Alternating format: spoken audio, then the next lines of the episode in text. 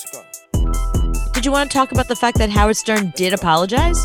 Yeah, he did. He he came out today and said he was wrong.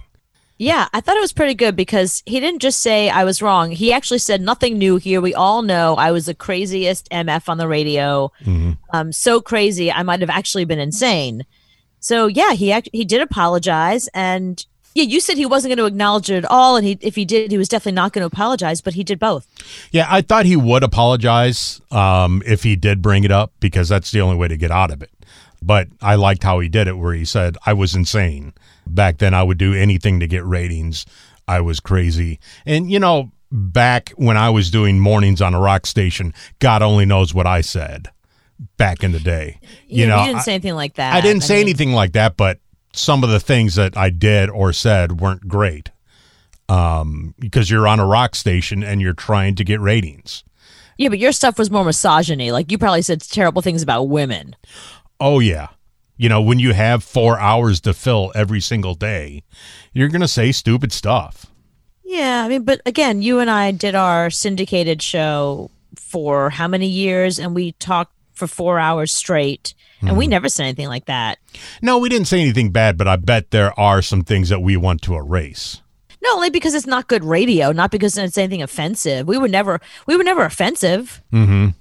The worst thing you and I ever said, and I remember this because it's the only time anybody ever complained. The worst thing you and I said was, I made fun of you for going to the movies by yourself because I said you have no friends and nobody wants to be with you. So that's the only option if you want to go to a movie is to go by yourself. And I called you a loser for going to the movies by yourself mm-hmm. because I was trying to make fun of you. And then a woman called and said that she used to go to the movies with her husband every Friday night, and then her husband died, and now she goes by herself as kind of like an homage. And how dare I call somebody a loser for going to the movies by themselves since she does it, you know, in lieu of her dead husband? But I was like, no, no, I'm not. I'm, I'm making fun of Anthony. Like lots of people go to the movies by themselves. I have no problem with that. He's just a loser. Like anything he does, even normal stuff he does, he's a loser. Mm-hmm. Well, you said penis one time, and I remember we got called out for that. And I said, she's a doctor. Right.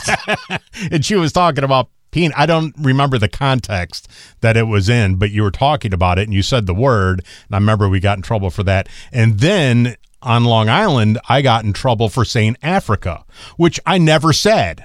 I never said anything about Africa. But a lady heard it and she thought she heard it.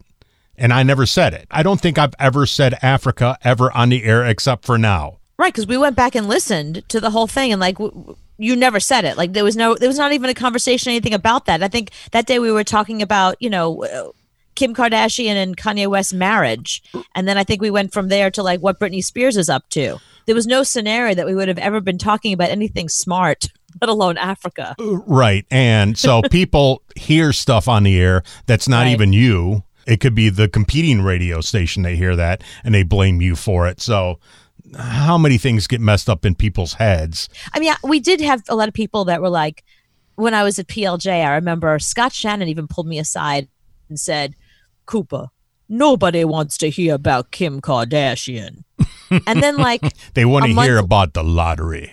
exactly, and the weather.